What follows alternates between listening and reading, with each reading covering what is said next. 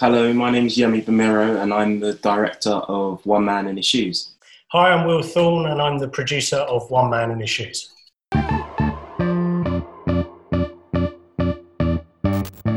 What Michael Jordan was able to do was take it to that Babe Ruth place where basketball had become ingrained in the country's entire consciousness. The Air Jordan was something that transcended all these different borders that hadn't really been transcended before. The shoes gained very quickly a huge street value in American culture. And all of a sudden overnight, it was just like everybody wanted them. What the hell is the Nike doing? We're in now the eighties, and we're putting a black guy on television to sell shoes to white America. What he did in terms of global marketing and giving other black athletes a blueprint to do that was quite revolutionary. David Falk, to his credit, said, I got a name for this thing. It should be called Air Jordan. Michael always tells me it's the first and the last great idea I ever had. It was like what the Beatles were, people screaming. And then you had Michael Jordan. You had Paul and John rolled into one. They'd hoped to sell three million dollars worth of shoes, and they sold one hundred twenty-six million dollars in the first year. No one did for marketing what Nike and Michael did for marketing. Nobody. Everything he was doing correlated to those shoes. And we bought into that because what was the tagline they were selling us? Is it the shoes?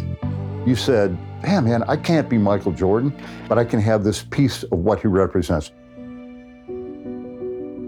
The demand of his product and product with his name on it had reached a point where crimes were basically being committed. Nike, they have a responsibility in this, and they have to do something. And if nothing happens, we'll see more cases like this. You'll see more mothers and fathers like me. The real problem is they don't want to address it in a meaningful way. If the Air Jordans are in the image of Michael Jordan, shouldn't he have some say about what's going on? I am in no way, shape, or form blaming Nike for my son's death, but they can say something. That is the trailer for the recently released documentary, One Man and His Shoes. And this is Factual America.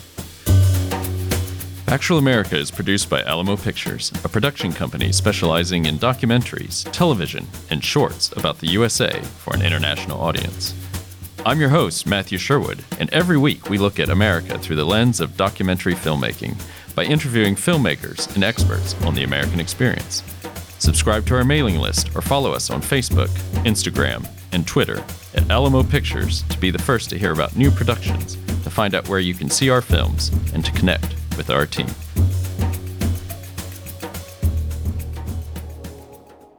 Michael Jordan is largely considered the greatest basketball player of all time, but he could also be considered America's first black cultural icon, blazing a trail for other African American athletes like LeBron James. Besides his performance on the court, Jordan rocketed to fame on the back of a clever and innovative marketing campaign to sell sneakers, and a shrewd business model that made him a billionaire. However, has success come with a price? While Nike and Jordan have made billions of dollars, they have also created a shoe culture that sees some misguided youths literally killing each other to get their hands on the latest pair of Air Jordans. Yemi Bamiro and Will Thorne capture all of this in their recently released documentary, One Man and His Shoes.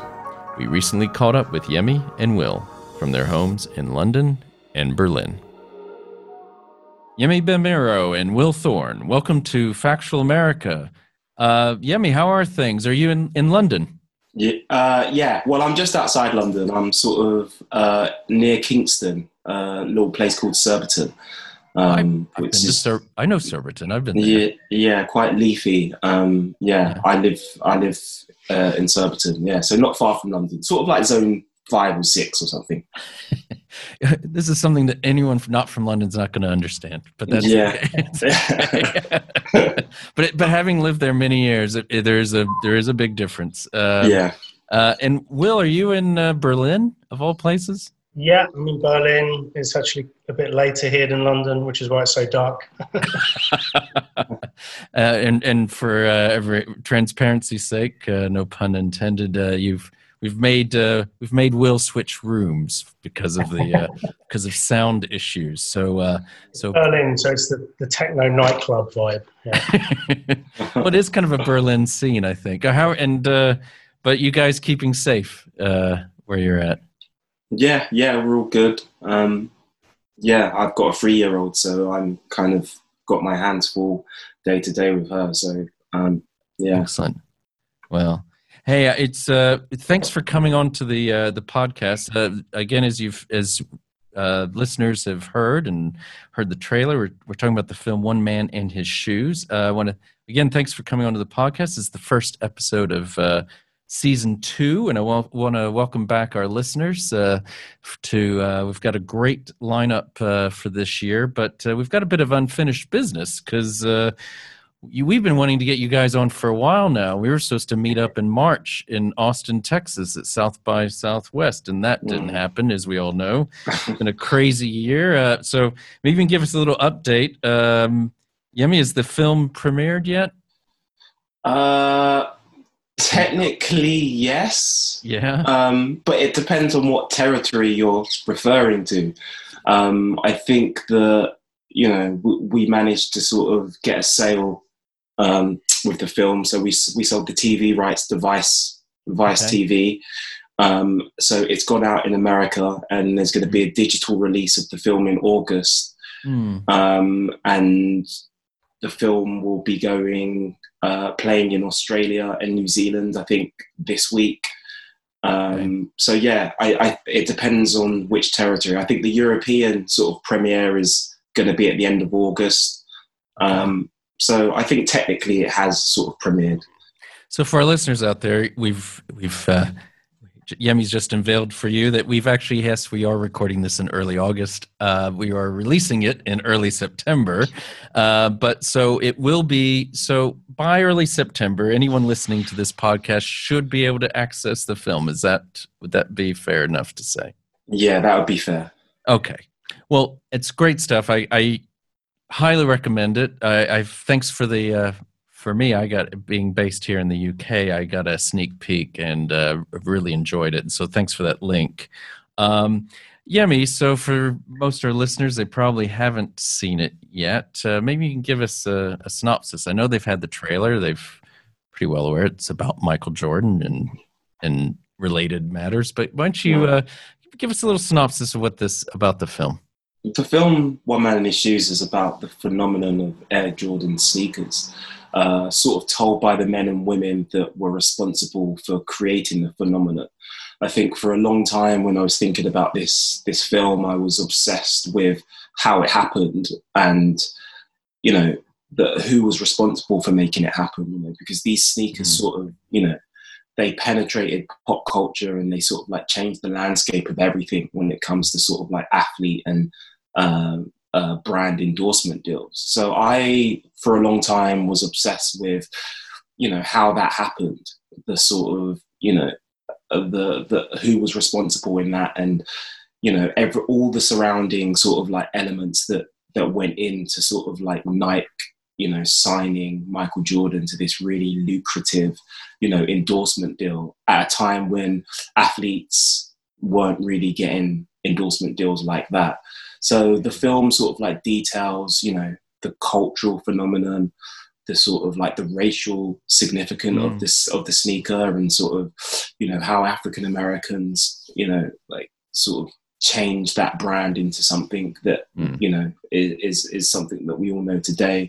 And then it's also about sort of like the darker side of, you know, uh consumerism, um, mm. and and and sort of like it explores the, the this idea of, you know, young kids in inner cities across the states, you know, have mm. been getting killed or, you know, yeah. m- like murdering other kids for these sneakers. And yeah, I, I was just kind of, you know, really uh, intrigued as to sort of like why that story hadn't really been told before. You know, there's been lots of stories yeah. on uh, like sneakerheads and, and sort of like sneaker culture, but nothing yeah. specifically about this shoe. So mm. that's pretty much it in a nutshell.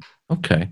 I mean, if we can maybe give our listeners um, um, a, a little bit of background. Um, mm. uh, I mean, what we're th- we're talking obviously about the U S. We're talking about nineteen eighties America. Uh, mm. We even go back and film actually looks at the seventies as well.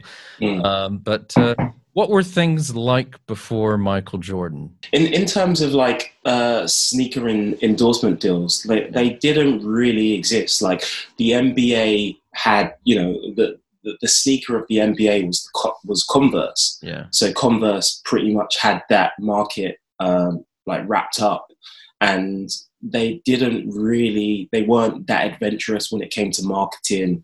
Um, the, the shoes weren't great. They was just sort of like, you know, shoes that all the N B A players sort of um, wore. And, and, you know, I think Nike were a running company. They were sort of like renowned for sort of like making running shoes. And it sort of came at a time when their business wasn't doing too well and they wanted to sort of, you know, branch into basketball. Mm-hmm. Um, so they, you know, they, they hired a, a scout, a guy called Sonny Vaccaro, who sort of had his mm-hmm. ear to the ground in terms of sort of like, you know, who were the young sort of like up and coming like college kids that, you know, were going to make it to the league. And this was all sort of like spearheaded by a guy called Rob Strasser, who was sort of like tasked with sort of like saving, uh, essentially saving the business of, as far as Nike goes. You know, they were getting sort of like trumped by sort of like Adidas at that time, and and sort of like Reebok re- were doing really good in America, and, and and Nike sort of like lost their way a little bit. So Rob Strasser was sort of like tasked with, you know, getting Nike into basketball. Um, and yeah, like Michael Jordan was the guy that they sort of wanted to roll the dice on. Mm-hmm. And before that time, that, you know, there there weren't, this didn't exist. I think Kareem Abdul-Jabbar, perhaps, who was like signed to Adidas, you know, he, he had a pretty lucrative sort of deal at the time, but I think it was annually about one hundred thousand dollars.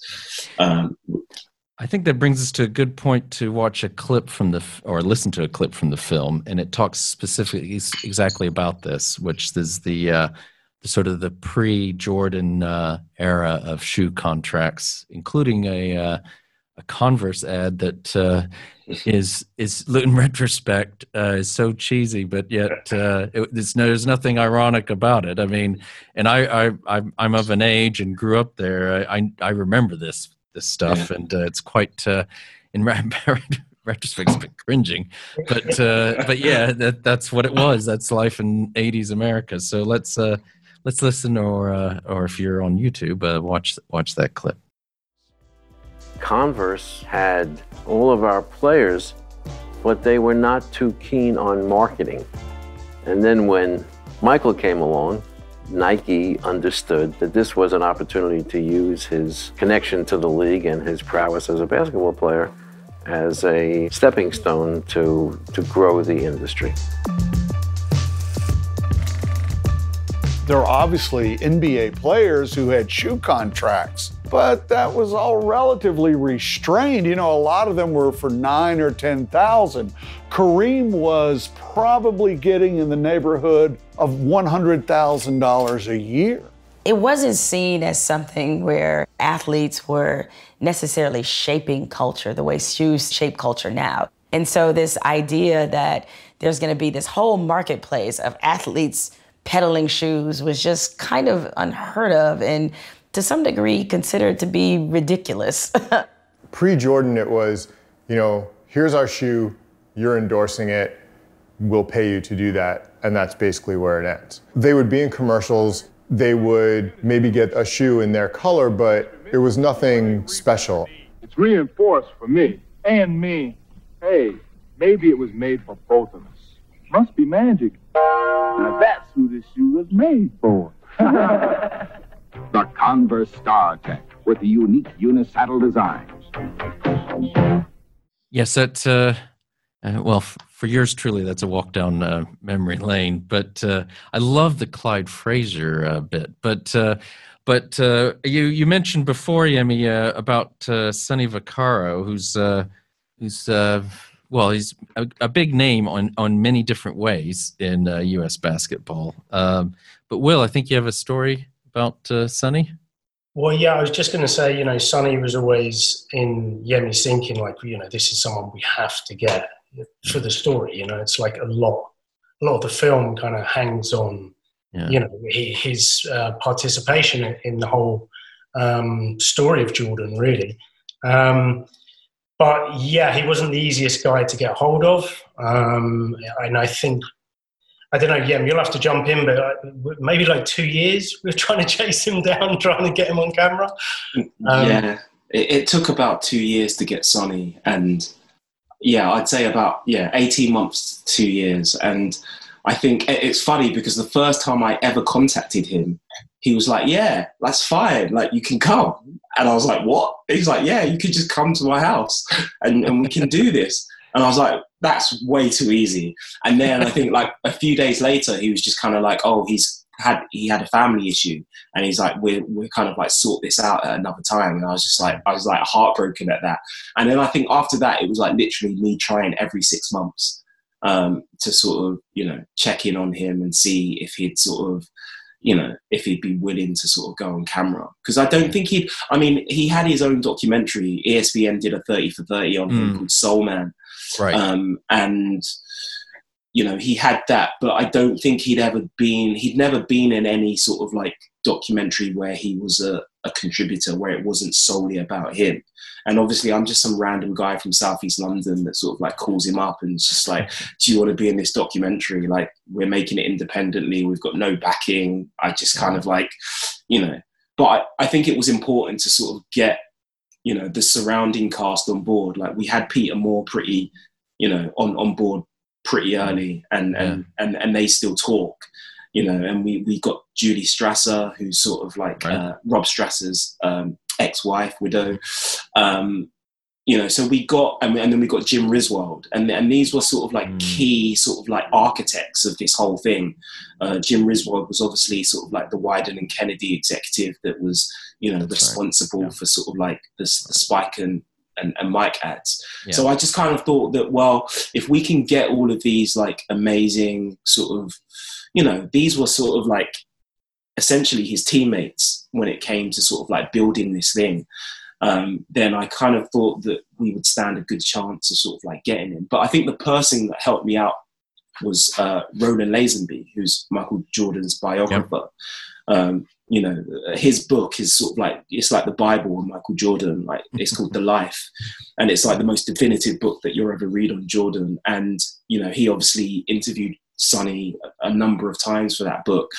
And I interviewed uh, Roland quite early on in the process. Mm. I think in twenty fourteen, I interviewed him. And okay. he was just like so gracious and lovely. And, you know, he he he was like, you know, I'll, I'll help connect, to connect you. And, you know, he, he, he helped me out massively in sort of like, you know, getting to Sonny. And I think it's, I, I think a lot of the time it's about trust, you know, like, and yeah. just sort of like knowing that, you know, not everybody you ask is going to be in your documentary, but you've sort of got to show a little bit of perse- perseverance and sort of just know that, you know, there could be a slight chance that they might come round.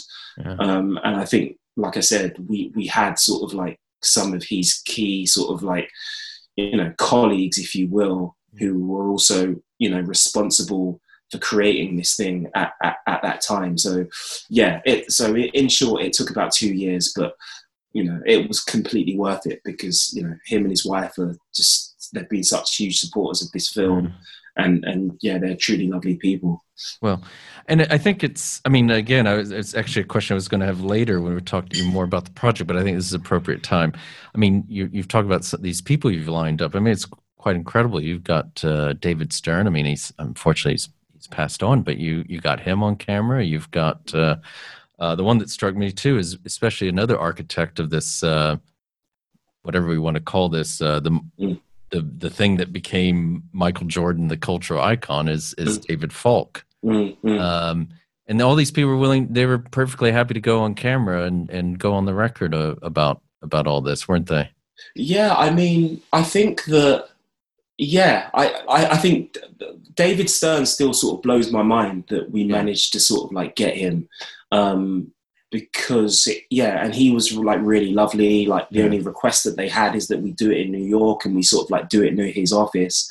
But he was like, you know, really gracious and really interesting and, and, and so nice. And he's David Stern, you know, like it was insane that he was sort of like even giving us the time of day, but there were no airs and graces. And it's the same with David Falk. And I think these guys are sort of, you know, if we're calling them architects, this is their legacy. And I think, you know, we've all got egos. And I think whenever anybody sort of like, you know, can you talk about your legacy? Of course, I'll talk about, you know, this thing that I helped create, because it's, you know, I'm proud of it. And I think, I, I think there was a little bit of that involved, but, you know, there was no ego with any of these guys. I think they were just really proud, and, you know, they had stuff to say that was interesting, and they, they believed in the project. Yeah. I think this is, uh, we've got an, a second clip that we're going to show that's uh, not occurs in the film pretty soon after the first one we've just seen, where, uh, but it, it, features David Falk certainly talking about what uh, sort of the roots of making Michael Jordan a uh, basically a marketing icon. So let's uh, listen and or watch that uh, clip now. By the end of year three, they'd hoped to sell three million dollars worth of shoes heading into year four. That was their expectation. And they sold one hundred twenty-six million dollars the first year. Where I think we made a mistake is we didn't put a cap on it. And we didn't say, okay, after so many thousands of pairs, the royalty rate goes down. The thinking was, look at if he sold that many shoes, great. As it turned out, that's what happened. They sold so many shoes, they didn't know what to do with it. And Michael made a lot of money. Now, if I would have known that, I probably would have asked him to pay him a dollar a year and fifty-fifty on the royalties. Now, had we done that, maybe they wouldn't push the line. The most important aspect of his deal wasn't the money or the royalties. I forced him to spend a million dollars in the first six months to promote him. I think we agreed that we would pay him close to a million dollars and that we would put close to a million dollars in marketing. And then the fun stuff started. And the fun stuff was, how are we going to market this guy? We all talked about how he used to soar in the air. David Falk, to his credit, said, I got a name for this thing. It should be called Air Jordan. Rob immediately wants to use the name. I said, well, why don't we think about it for a little while? There's an airlines called Air Jordan. But no, Rob, Rob was going with Air Jordan. Michael always tells me, it's the first and the last great idea I ever had. After that, I went and saw him in Washington, D C. In that conversation, he told me that he didn't want to wear red, white, and black. And when I asked him, I said, well, what's the reason? He said, they're the devil's colors.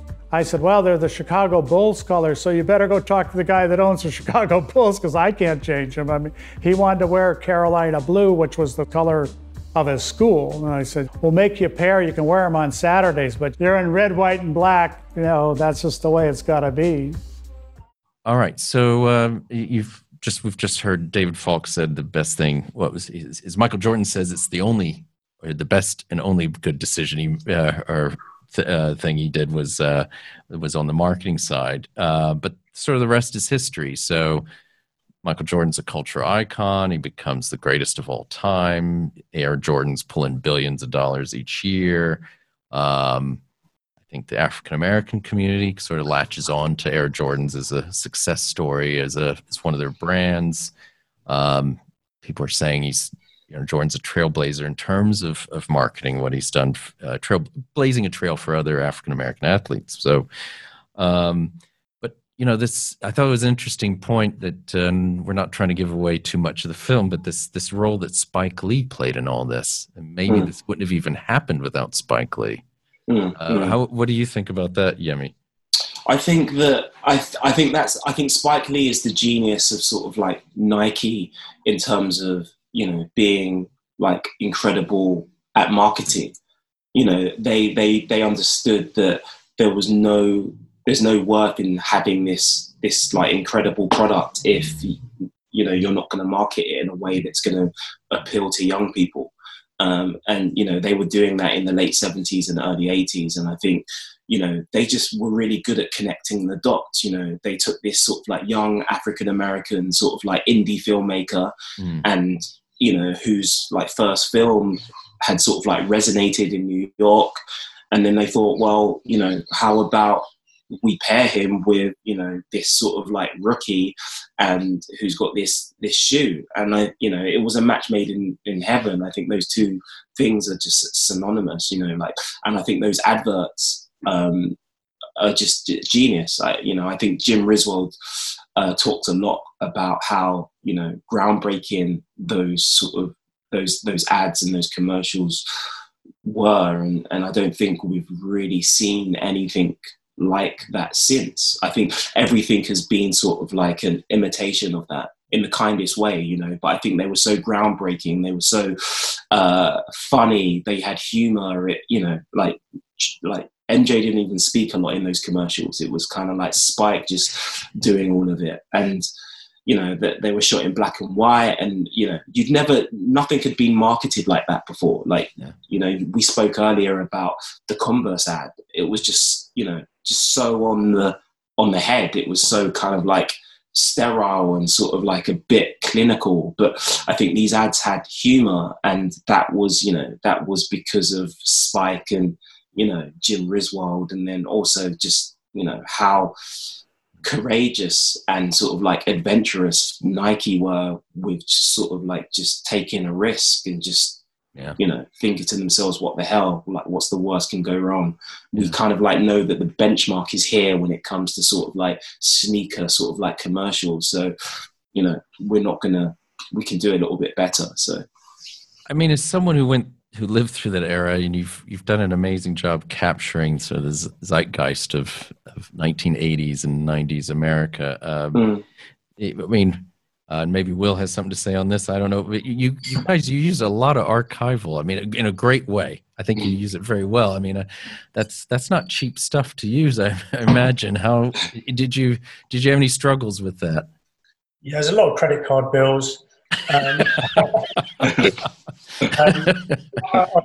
think about the archive, but just a quick thing on Spike Lee. The um, the thing I find interesting about Spike Lee um, and the kind of Jordan phenomenon is, uh, it, I think that's one of the first things for me. Really was do the right thing. You know, I just remember it so clearly. You know, back in the eighties, and, and when you first saw that film, and it was, you know, I, I think that was.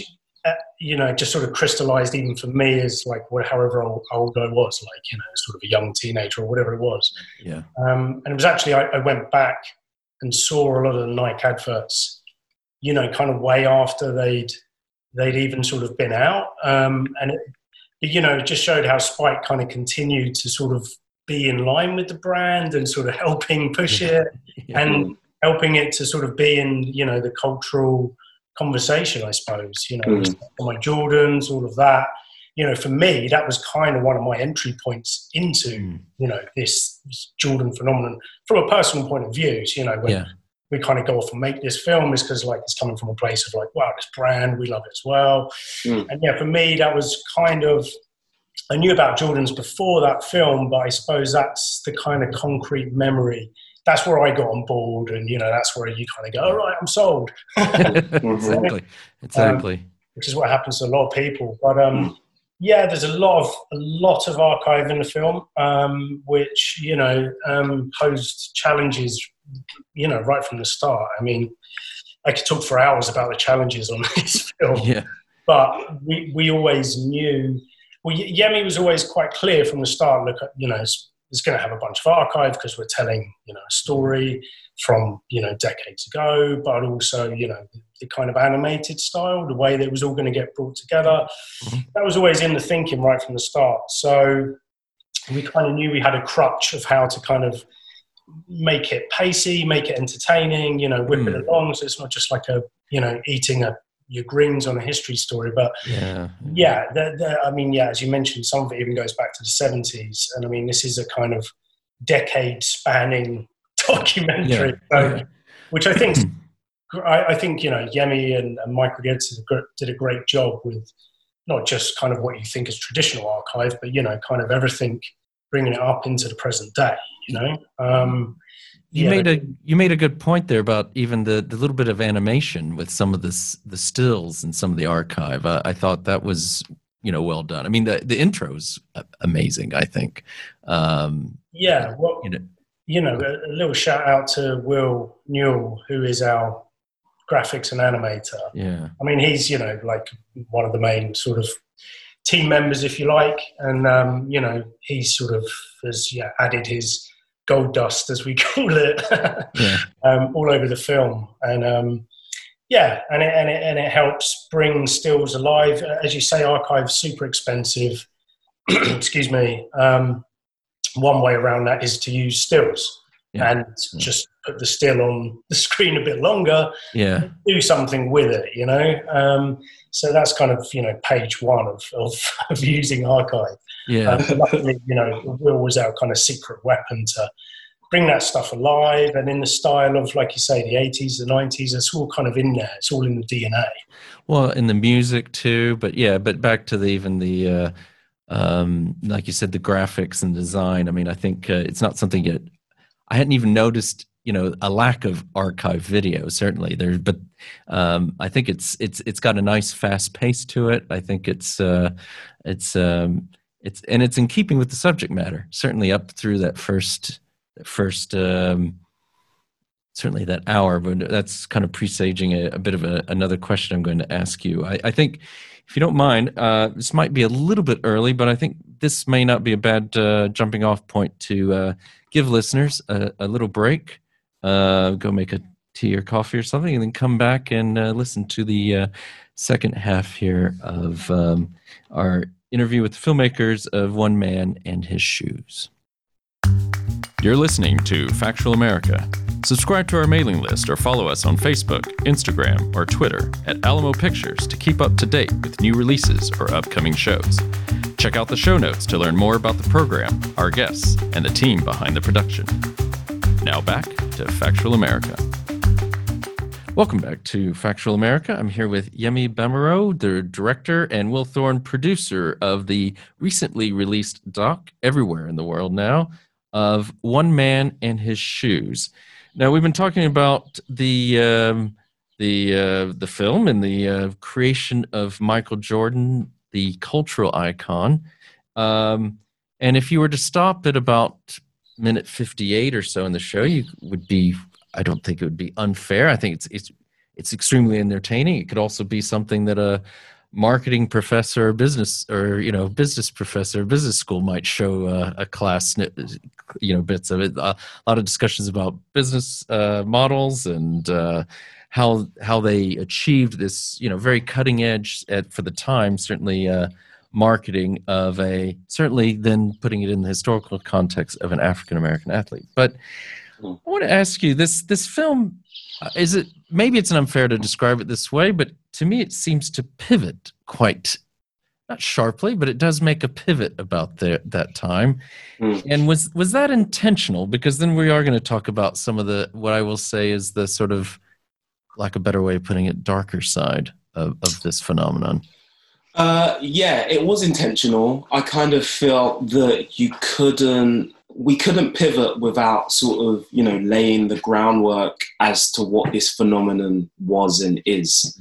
Um, and I think it's something that we grappled with for a long time, but we always knew that it was just part of the story. So as filmmakers, as journalists, it was sort of like our responsibility to sort of not whitewash history and sort of like not revise history, but, you know, just tell it how it is. Like, I think the, the last, The, the final act of the film is all fact, you know. I think you can sort of just Google any of that stuff and, you know, you will come across hundreds, if not thousands, of stories about, you know, young kids getting shot for Jordans. Um, why they get shot for Jordans is, you know, that's a, it's, I think that's a bigger sort of like debate that the film is not about, but, you know, unfortunately there is a, a darker side to this phenomenon, and, and it, it kind of like felt like our responsibility to sort of explore it, because it's sort of, you know, an un, you know, it's an unfortunate legacy of the, of, of the sneaker.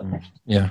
I mean, I think, um, again, for me personally, I mean, you've, you, you've, The, you know, it's thirty years. It's hard to believe it's been thirty years, but the, you've got the nineteen ninety Rick Tellender S I cover article mm. uh, that's about the death of Michael Eugene Thomas. Um, mm.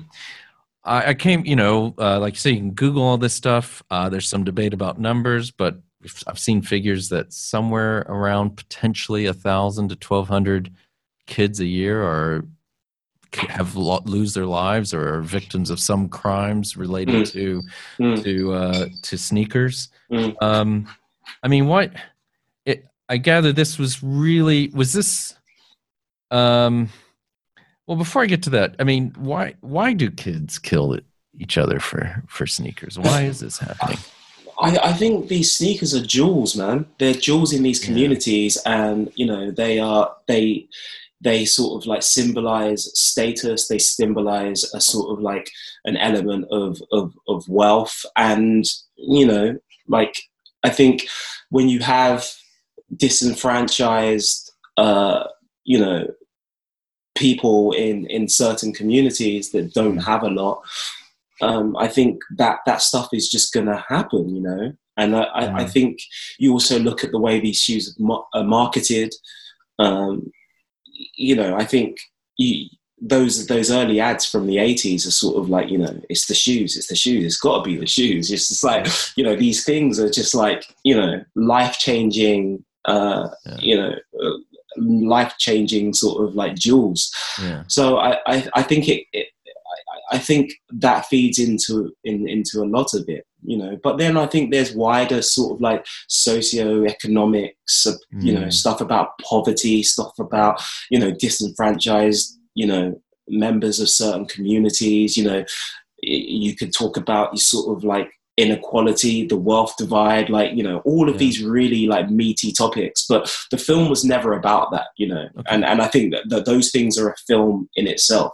We just wanted to basically, you know, convey that this stuff happens and this is an unfortunate legacy of this sneaker. Um, I, I think it would have been a bit weird to sort of like tell the story of Air Jordans and not talk about that. Mm. Because so every... That- Because yeah. everybody knows it, like, happened. Like, yeah. you know, everyone knows that it still happens to this day. Like, it's, you know, rappers talk about it in their songs. Like, yeah. it's just part of the ether. Do you know what I mean? That Jordans are so precious and so, like, people regard them with so much, uh, you know, with rose-tinted glasses that this stuff just happens, you know? So, I mean, you've you've...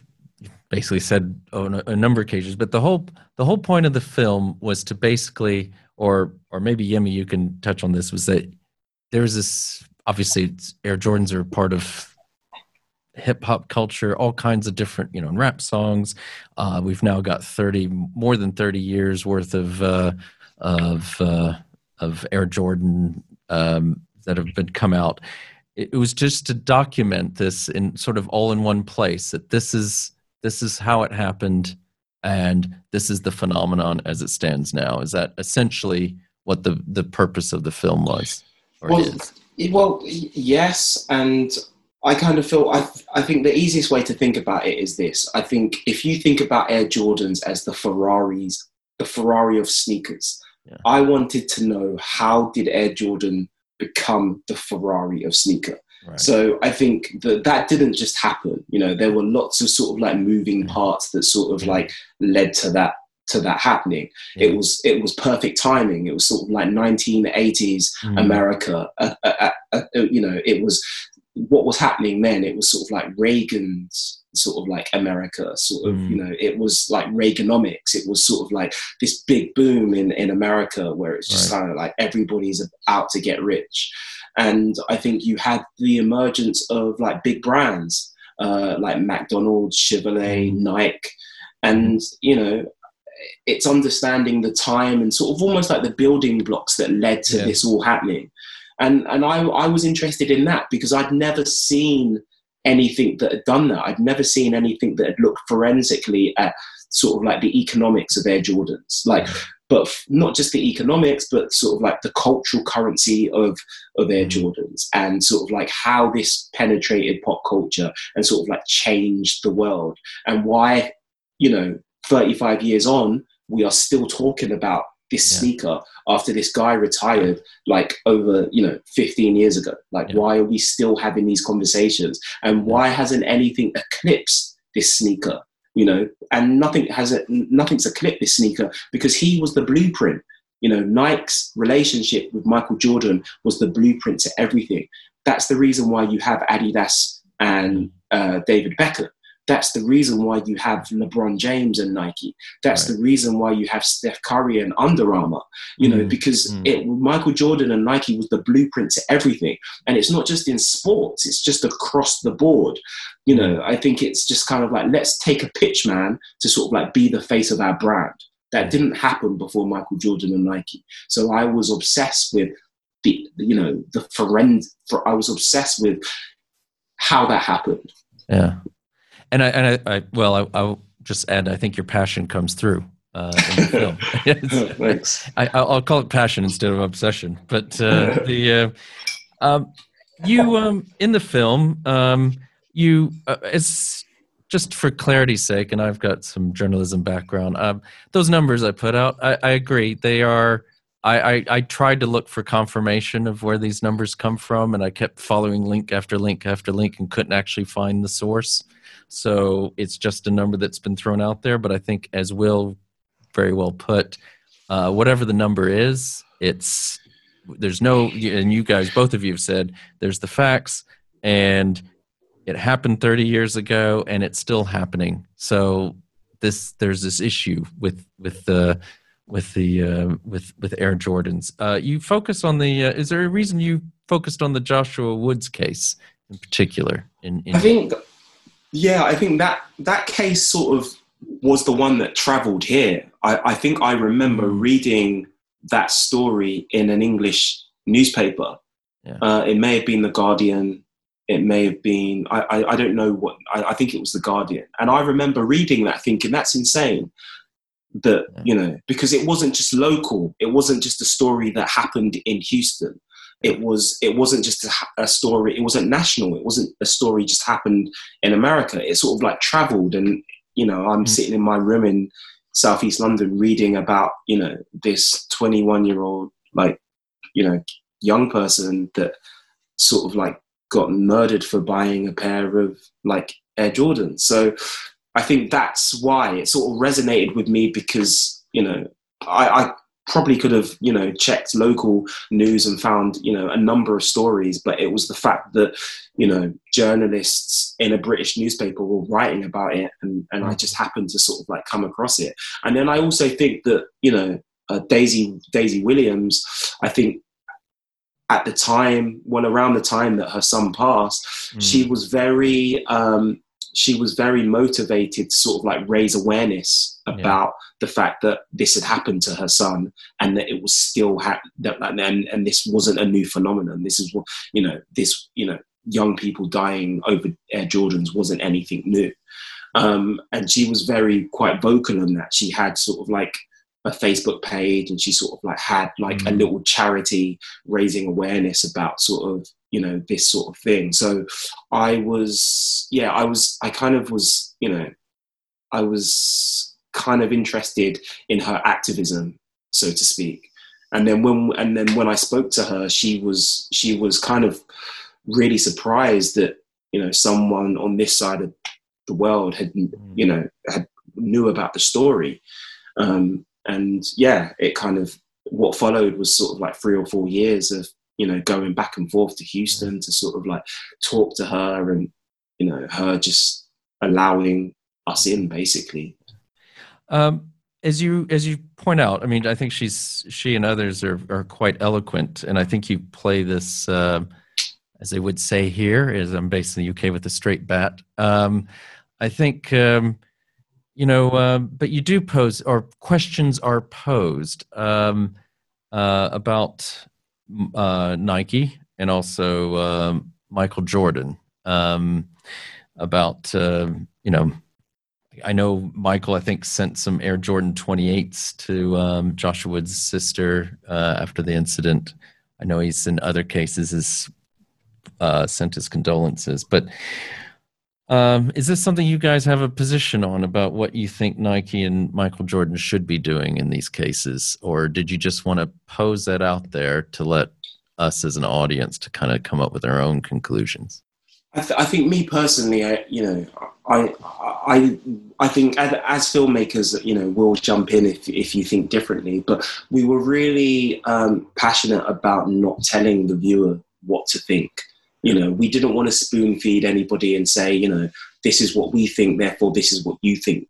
Yeah. I think we were just interested in presenting the facts and sort of, you know, like, you know, giving the people in the film that, you know, these things happen to agency just to tell it how it is. You know, like Daisy said what she said, like no one, I didn't tell her what to say. Like yeah. That's how she felt.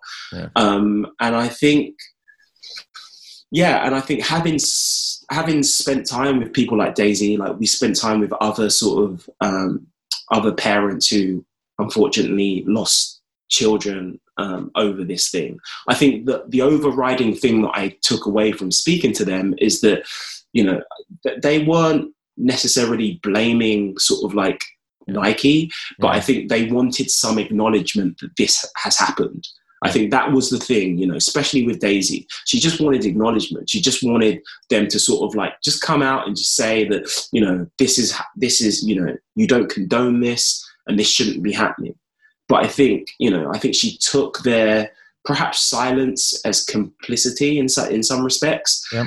And, and, and I think that's the thing that, you know, that, that upset her. But I think as, as far as we go, as, as far as filmmakers, you know, it was really important that we, we not spoon feed anyone. And there was no agenda to this, you know, like our entry point into this film was just like, we're just fans of, you know, yeah. this, this time and this, this brand.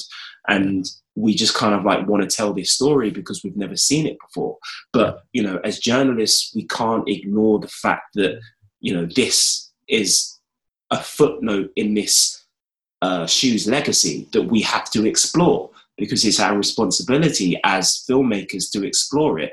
It's not our responsibility to tell viewers what to think, but we think that we should present the facts and leave it, you know, up to, you know, whoever sees the film to make, to make up their own mind. Um, yeah. And the whole time, excuse me. Yeah. And the whole time we were making the film, you know, we were very aware yeah. of what we were doing, you know, it was opening a can of worms, but yes, yeah. you know, we didn't set out to make a film that was trying to answer the can of worms. We were trying to basically make a film about Air Jordans mm. and, you know, the Air Jordan brand. And that yeah. comes with a side order of a can of worms, you know? Right, right. Like, we can't tell that story without sort of telling this side of it. Um, and as I said before, this is not a new story. This is, you know, you can go and, you know, there's people all over the internet and they're kind of already arguing this thing. Um, yeah. Or they're criticising, or they're completely Jordans, or it's not yeah. it's not the brand's fault, or can they do? All, all of that stuff's there. And we kind of know, okay, well, you know, yeah. that's that's that's another film. right, right, right.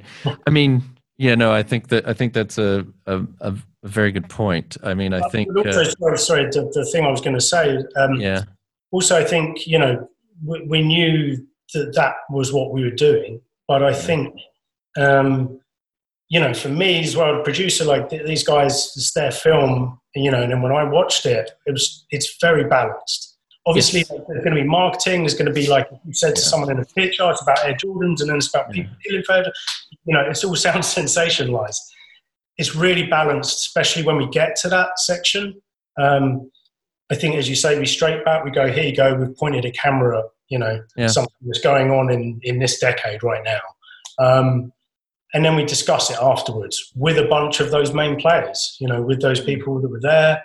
And they get to say their little piece. Um, yeah, and I think everyone, all the talking heads, everyone played it the same. It's it was interesting. It was almost like mini straight bats. I felt like, you know, to use that analogy. I mean, because you guys were doing. I mean, you're. I mean, it's it's certainly my own personal taste in terms of documentary filmmaking, which is to document and let let the cam, you know, let the actors say what they say or whatever, but not try to, like you say, spoon feed, mm. to tell the viewers what they should think or conclusions mm. they should draw. Mm. Even the, but then the people you were interviewing were saying similar things, I think. Mm. Um, whether it's Rick Tellender, um, who's the young um, African-American um, uh, woman journalist who's, uh, she was... Uh, Jamil Hill. Yeah, she was actually, mm. yeah. Yeah, she was very good, uh, you mm. know. we know Michael Jordan's not Malcolm X, you know, I mean, kind of was one of the qu- quotes, I think. Um, a lot of people said it. Um, and I mean, you're well aware of it. I think probably some in our uh, audience will be aware that, uh, I mean, this has been going on. I lived in North Carolina in the late eighties and early nineties. And I, I um, um, even then, you know, anyone who had a, a, a the, the smallest of causes were like, you know what, I'm going to write a letter to Michael Jordan. I'm going to get him to... To, you know, there, there's been this call. This is mm. another episode. That's a whole nother mm. story, and maybe it comes up mm. in the last dance. But, uh, mm. you know, what Michael Jordan does or doesn't do in terms of mm. commenting on social mm. issues. Um, mm. It's what he's done. He's, he mm. never has usually commented mm. on things.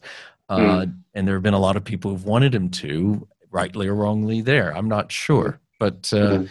um I mean, in terms of, uh, so this is a big year for docs about Michael Jordan, and I include yours as part of that. Uh, um, I mean, in terms of this project, I mean, you, you kind of alluded to it. I think you've tried, or I think, what is it, Roland uh, Lazenby, you were filming, what, twenty fourteen or something. So yeah. How long has this taken to get this project to this to this point? Okay, so I I, I started thinking about this project in twenty twelve, I remember it wow. really vividly. So it was November twenty twelve, and I started thinking about, you know, I'd always wanted to make something long form, and I started thinking about, you know, topics, broad stroke topics that I was interested mm-hmm. in. And then, you know, initially this film was going to be about the phenomenon of sneakers, you know, it was going to be sort of like a, about sneaker collectors and about Air Jordan collectors. But then I realized that that wasn't very interesting. And I was having these sort of like internal conversations with myself, like late twenty twelve, early twenty thirteen. And then I sort of said, well, okay, I'm going to spend, I kind of like gave myself a three year plan. I said that in twenty thirteen, I was going to like somehow make some sort of like teaser to sort of like, you know, mm. communicate this idea. Uh, twenty fourteen, I was going to sort of like spend the year like trying to raise some money to make it. And twenty fifteen, we were going to make it. So I, I gave myself that, that three year plan at the end of twenty twelve. Mm. And obviously it didn't work out like that because we're in August twenty twenty and we're sitting here and the film's only just come out. But yeah, I mean, it was, you know, yeah. like Will will attest to this. Like this is a truly independent endeavor. Like, yeah. you know, I think we started making, you know, we started making this film when I, I kind of like still documentary of this type weren't, you know, documentary wasn't rich like it was now. Do you know what I mean? Yeah. yeah. Um, and, and I kind of feel that you didn't really get it because we're British filmmakers and we're in the U K, and like you want to tell this story that's essentially sort of like, you know, all set in America with American contributors about Michael Jordan. While you're making a story about Michael Jordan's sneakers, just make a story about Michael Jordan. Like we heard everything. But I think that, you know, we always just believed in, in the story, and, you know, we funded it ourselves. And mm. the fact that, the you know, all of our sort of like contributors, all the actuality takes place in the States, you know, it was a long sort of like, you know, it was a long undertaking because, you know, it was, we, we were sort of like funding this ourselves. So I would say, you know, about seven years. It's sort of like, you know, we have been sort of like chipping away at this thing and and sort of, you know, trying to get it made. And then, you know, The Last Dance sort of like comes along, and then everybody's like, oh, like Michael Jordan, this is like really cool. Like he's phenomenal. Like yeah. there's ten episodes on Netflix about Michael Jordan. And then we just happen to have a finished documentary on, you know, you know, the phenomenon of Air Jordan sneakers. You like, it was almost like we planned it, but we didn't. So, so people should be uh, beating a path to your door to get this doc shown, shouldn't they? I mean, it's, I mean I, everyone's laughing. Yeah. Well, I, I don't know. I leave it to Will, but I think in terms of like uh, territories that are going to see it, you know, I think we haven't done badly in terms mm. of who is going to get to see it. Yeah, I think um, I think just to pick up, like, so, you know, obviously Yemi's been on this journey for seven years. I think I probably checked in a year or so later. Yeah. yeah. But yeah, what, what you got to remember is you put basically all your money, all your time and spare time and effort, and you, you somehow drag a, a documentary feature film mm. into existence over six years, seven years. And then you get into South by Southwest Festival. yeah, yeah, and then it you export your film on the hard drive a week before you can fly. You you tell us, you tell South by Southwest, yeah, it's it's finished, it's, it's coming, and you're editing. And then the week before, you, you go, okay, we're, we're running out of time. Stick on the hard drive. Yeah, go to Texas, and then they call you and say, "There's a pandemic." We're canceled. And that's, That's pretty much how it went down. Yeah. And, I mean, I don't know, correct me if I'm wrong, but I think actually because of COVID, they they bumped The Last Dance up. They actually brought it forward. Yeah. It was slated for later in the year, and then yeah. we locked yeah. down, and they basically demanded, bring us The Last Dance. Mm-hmm. So just when we were basically curled up in a ball, crying, thinking, oh, our big festival premiere, finally...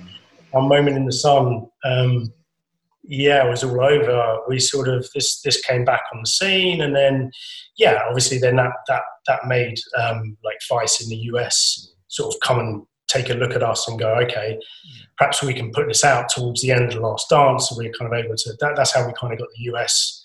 And now we're actually going to be out, we're releasing on across all digital on the twenty-fifth of August in the U S. As Yemi said, the Australians picked it up. I think it goes out on their players um, this Friday, the sixth.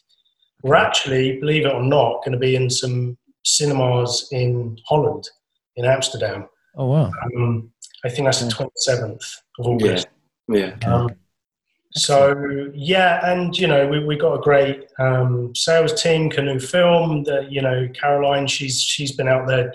She's been, she's the, the film's been on her radar for a long time. She's known us for the film, and she's sort of, since the start of the year, she's been banging the drum. So, yeah, like, we're having very sort of, you know, meaningful talks with all the people you'd kind of want to, all the territories, you know. So I think it's going to, the, the great thing we were chatting about this the other day is that, you know, we pitched this film around, you know, we got custard pied. People said, no, it's it's a niche subject and no one's going to want to watch this. Yeah. You know, and it's like the, the, the Middle East just bought it. yeah, exactly.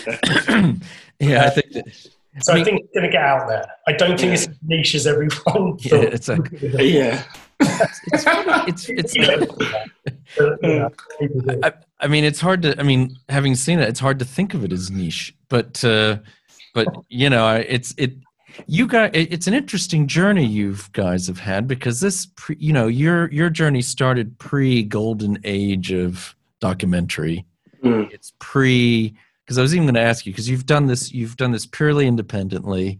Mm. Whereas um, I think a lot of people now would be thinking, oh, I'm going to try to, you know, like you say, get a sizzle, get a teaser or something, mm. and go go around to Netflix or mm. or whoever. Mm. Uh, to to pitch this idea, mm. uh, that might be the way. You might have done things differently. I don't know, but this is this is like kind of old school, uh, uh, by way way things are going now. Old school way of uh, doing a, a documentary. Well, yeah. Where, just know. to jump in, I mean, when, when you said about um, you know, the Joshua Woods case, one one of the reasons, obviously, you know, it, it did come internationally. I remember getting a phone call off of Yemi saying, well, you know, I've just seen the story, and, you know, I've just dropped Daisy Williams an email. She's she's come back and she said it hasn't even gone to trial. Yeah. And I was like, you got to get on the plane, Yemi. Get on the plane, you know. Let's yeah. go start filming. Um, and actually we, we cobbled together, you know, a little bit of money and, you know, got him on a plane. Here's a camera, off you go. Um, and during that trip, he actually interviewed, I think you interviewed Roland, you interviewed, mm. um, like, uh, Ted Lander even that time. I think he interviewed yeah. four or five people, and then did, like, a trip to Daisy. Th- those interviews are in the film. Yeah. That's they're, amazing.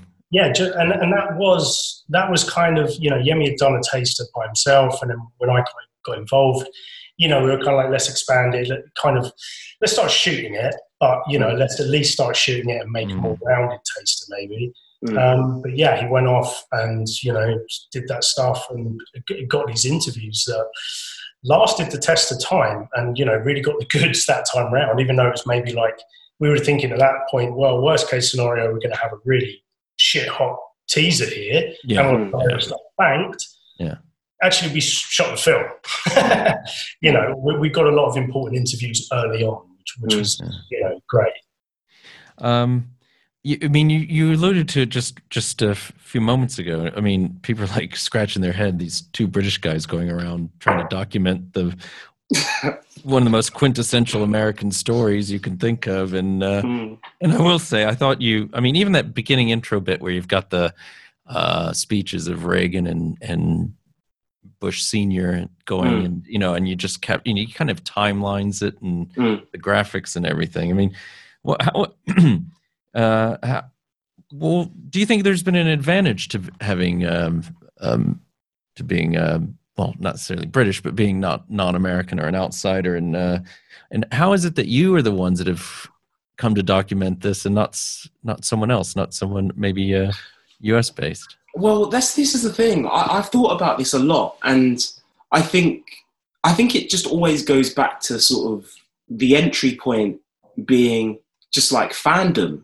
You know, like we remember sort of like that era. We remember, you know, Michael Jordan and the Chicago Bulls. We remember the mm. fact that Michael Jordan was the most marketing man in sports history with mm. all of his endorsements, not just Nike, you know, McDonald's, Chevrolet, Gatorade, just yeah. everything. And I remember sort of like being in school and just remember and just, you know, just knowing that there was this guy that was just basically the god of basketball. And whenever I thought about the story, I just thought, like, why hasn't anyone told a story about how Air Jordans became this phenomenon? Like, why hasn't anyone told that story? And, you know, I it, I was always, every year I would sort of, like, have this, like, anxiety that someone would, mm. like, tell it. But, like, no one would really tell it in the way that, you know, we had planned on telling it. Like, you know, which would be this blow-by-blow account, you know, that wasn't, you know, oversaturated with the sneakerhead thing, because obviously that's a that's a huge thing. But I wanted sort of, you know, what was going on in society, because all of these things were building blocks that fed in to how the phenomenon came to be. You can't really talk about, you know, the Bulls and sort of like, you know, Jordan and sort of like Nike without talking about the context of the time.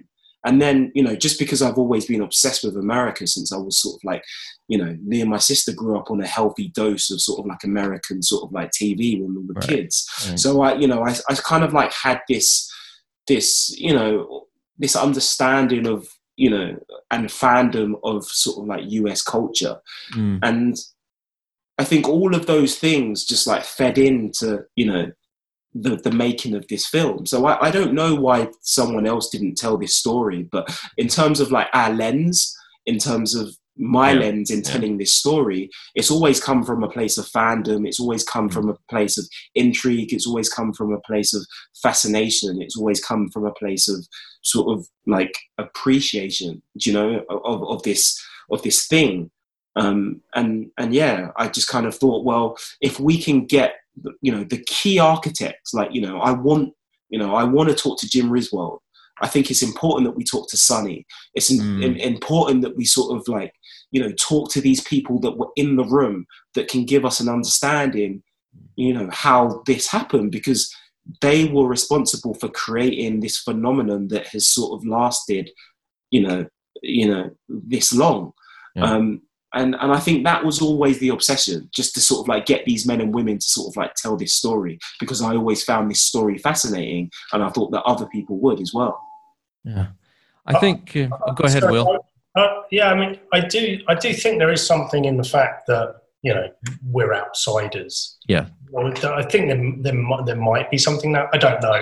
But I think, you know, as Yemi said, or as I was saying earlier, you know, Spike Lee and the kind of do the right thing, and it, I think yeah we sort of grew up as fans of the brand, and I think that's again that that's maybe the kind of U S P that we've got, is that yeah we sort of looking maybe in at this brand or as, as something that was maybe imported to us. And so it's this thing, you know, it's just like kryptonite that comes in a shoebox, you know, and it's like, yeah, yeah so maybe that's, and excuse me, and, and the, that essence of it is what kind of combines anyone who loves Air Jordan or has that excitement or any, you know, that phenomenon, you know, yeah. that was affected by it or, you know, we can, like, that's that whole kind of thing, which is why it was always so stupid when people say it's niche is because there's someone in Japan who's putting on Air Jordans that yeah. I just connect with immediately.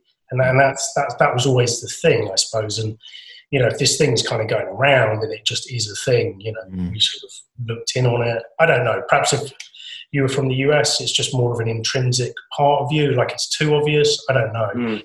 Um, but that was really the entry point, and then you know Yemi's done a very good job of, like you say, like early with the Reagan, it, it becomes very layered. It becomes yeah. lots, lots of different stories and you know eras, and this all kind of yeah. like actually does feed into this one sort of you know brand.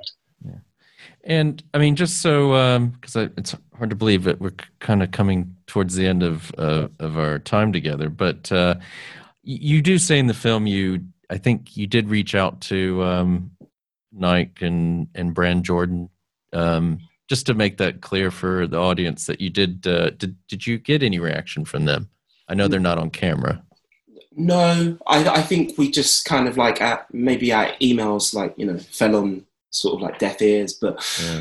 I, you know, it, it, I think it goes back to sort of like what I said before, you know, you can, not everyone you ask is always going to sort of like be in your documentary right, right. for whatever reason. And I think, you know, I was really interested in speaking to, you know, because there are a few of the architects that were involved in all of this that still work at Nike, you know, and, and that's why I wanted to talk to them. But for whatever reason, we never heard back from them. And that, and that's completely fine. Yeah. I think the, you know, the men and women that we do have in the in the film, you know, were gracious enough to sort of like give us their time and sort of like tell us their stories. And, you know, I th- I think, I think it holds up.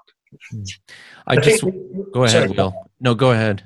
Yeah, I think, and of course, like we, we had to, you know, reach out as journalists. Yes. You know, like, like I said, the film is balanced. So of course, and you know, if Michael Jordan wanted to do an interview, right. You know, um, so yeah, like obviously we went down that route, but we weren't expecting a lot. We weren't yeah, so surprised. Yeah.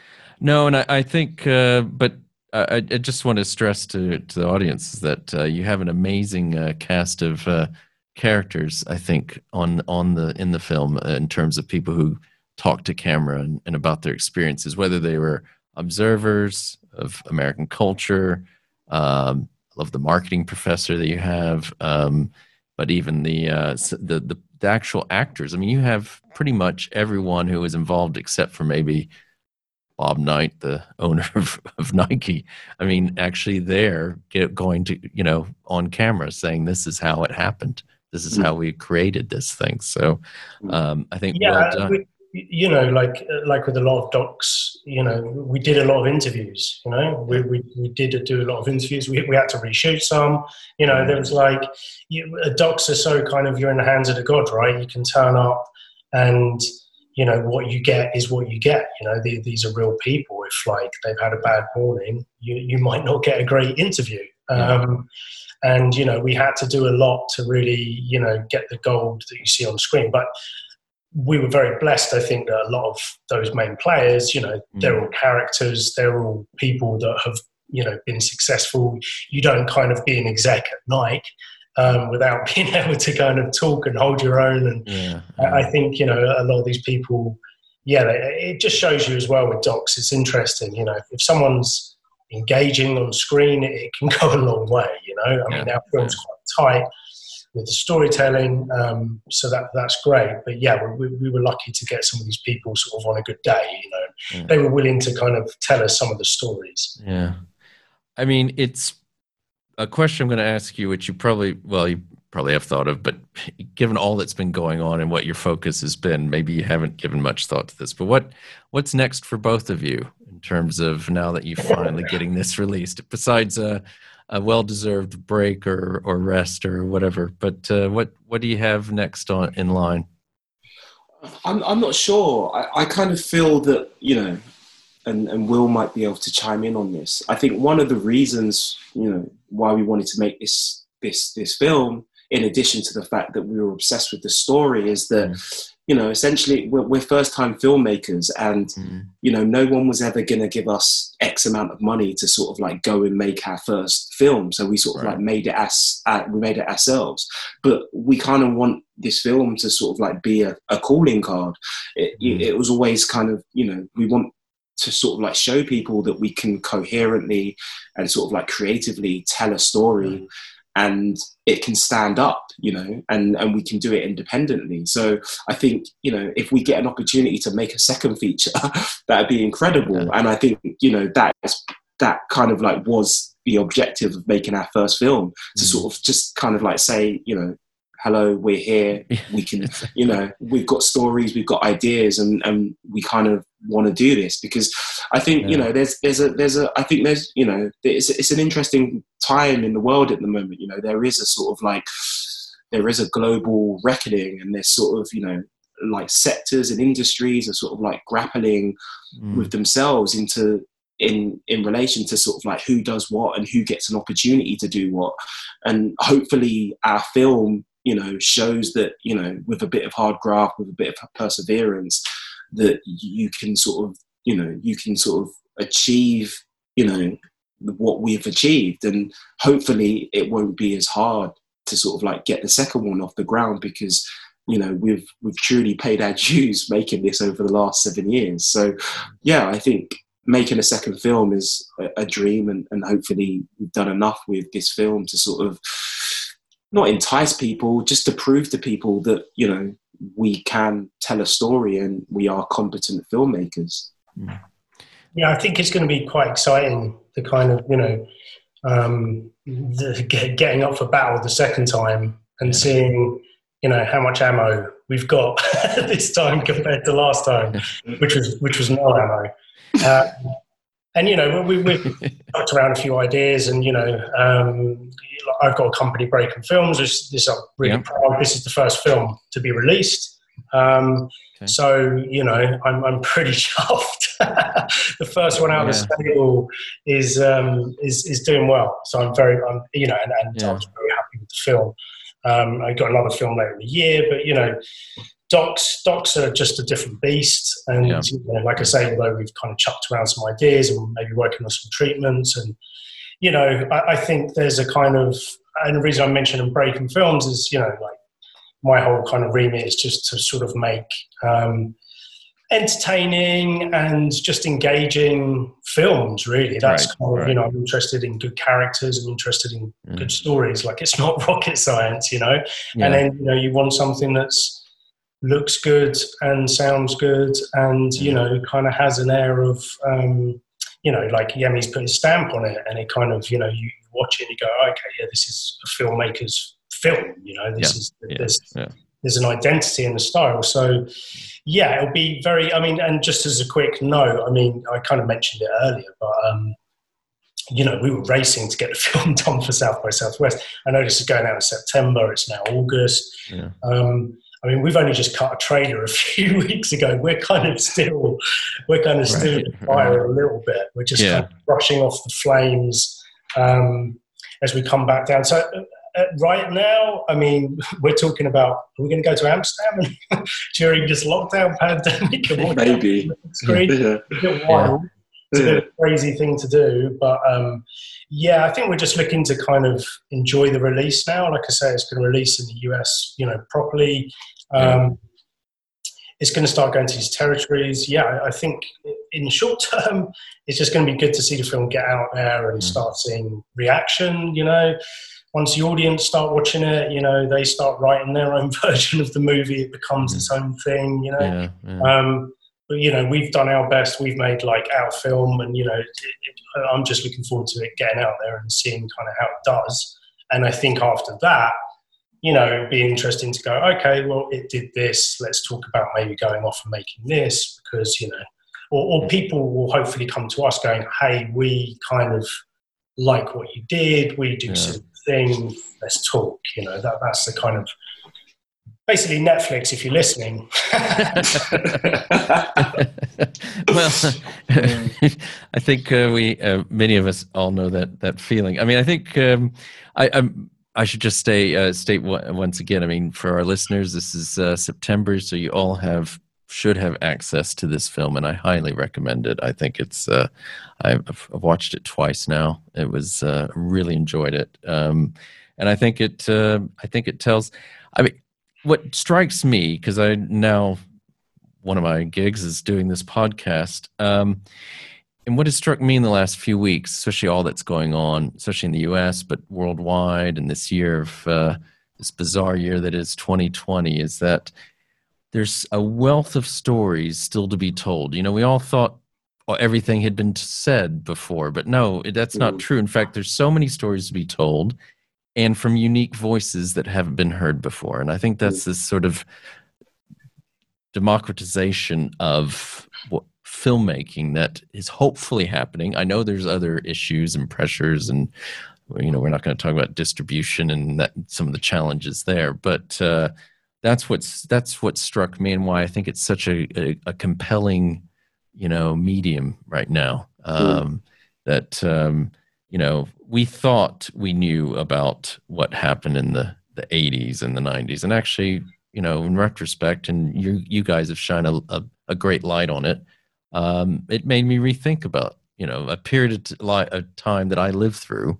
Mm. Um, I now saw a little bit, a little d- differently than I had previously, and that goes with so many of the films that we're um, have had on the podcast in season one, and now are hoping to have in uh, in uh, season two. So, just want to thank you guys for uh, for coming to uh, coming on to Factual America, season two, first first episode, um, mm-hmm. and uh, just to say, uh, I guess. If people want to follow you, there's we'll put m- links in the in the show notes. But what's the best way of uh, um, keeping keeping a wrap on you guys? Uh, I'm I have an Instagram. It's just uh, Yemi Bamiro, um, at Yemi Bamiro, and the same for Twitter as well. And yeah, all of my work's on my website, uh, yemi bamiro dot com.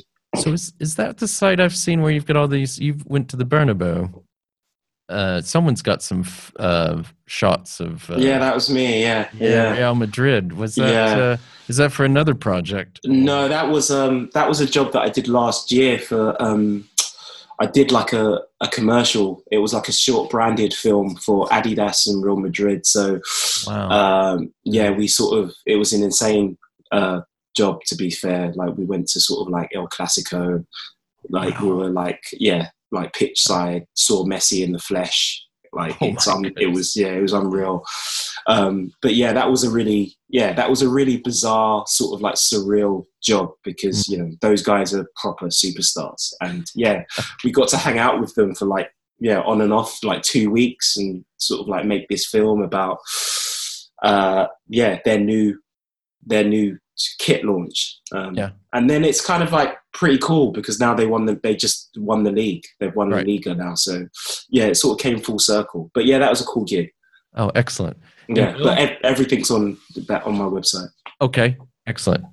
And Will, how, how can we keep uh, keep track of what yeah you can um, Breaking Films? I think I was just I was just searching it. I'm such a granddad. I was like um, actually, don't don't worry, we can just we'll put the links you you send us the links later and they'll be in the show notes. Actually, funny thing is, I think it's just Breaking Films. I think it's my company name, so I should have known that anyway. It's Breaking Films, he has a website, but also mainly Instagram. I have got a Twitter. I probably should start using that a bit more. Uh, actually, as as we'll be doing a release, I think I'm going to have to dive into all this stuff. But yeah, Instagram is probably the, the better one. Okay. All right. Well, thank you once again. Uh, so guys, much for, for I, it's been a pleasure having you on. Uh, remind everyone the film is One Man and His Shoes, um, and we'll have links and things in the show notes in terms of how you can can find this film. Um, so thank you yet uh, yet again, Yemi Bamiro, director, and Will Thorne, the producer of One Man and His Shoes. Um, I want to uh, send a shout out to This Is Distorted Studios here in Leeds, England. And please remember to like us and share us with your friends and family wherever you happen to listen or watch podcasts. This is Factual America, signing off. You've been listening to Factual America. This podcast is produced by Alamo Pictures, specializing in documentaries, television, and shorts about the U S A for international audiences. Head on down to the show notes for more information about today's episode, our guests, and the team behind the podcast. Subscribe to our mailing list or follow us on Facebook, Instagram, and Twitter at Alamo Pictures. Be the first to hear about new productions, festivals showing our films, and to connect with our team. Our homepage is alamo pictures dot co dot u k.